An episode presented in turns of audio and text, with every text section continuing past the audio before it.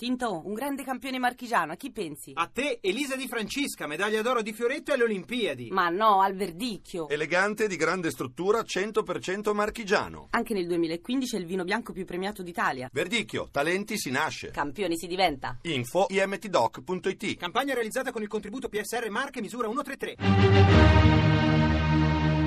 A un giorno da pecora, Francesca Fornario presenta il dramma di Flavio Tosi, che ha poche ore per convincere Matteo Salvini a non espellerlo dalla Lega.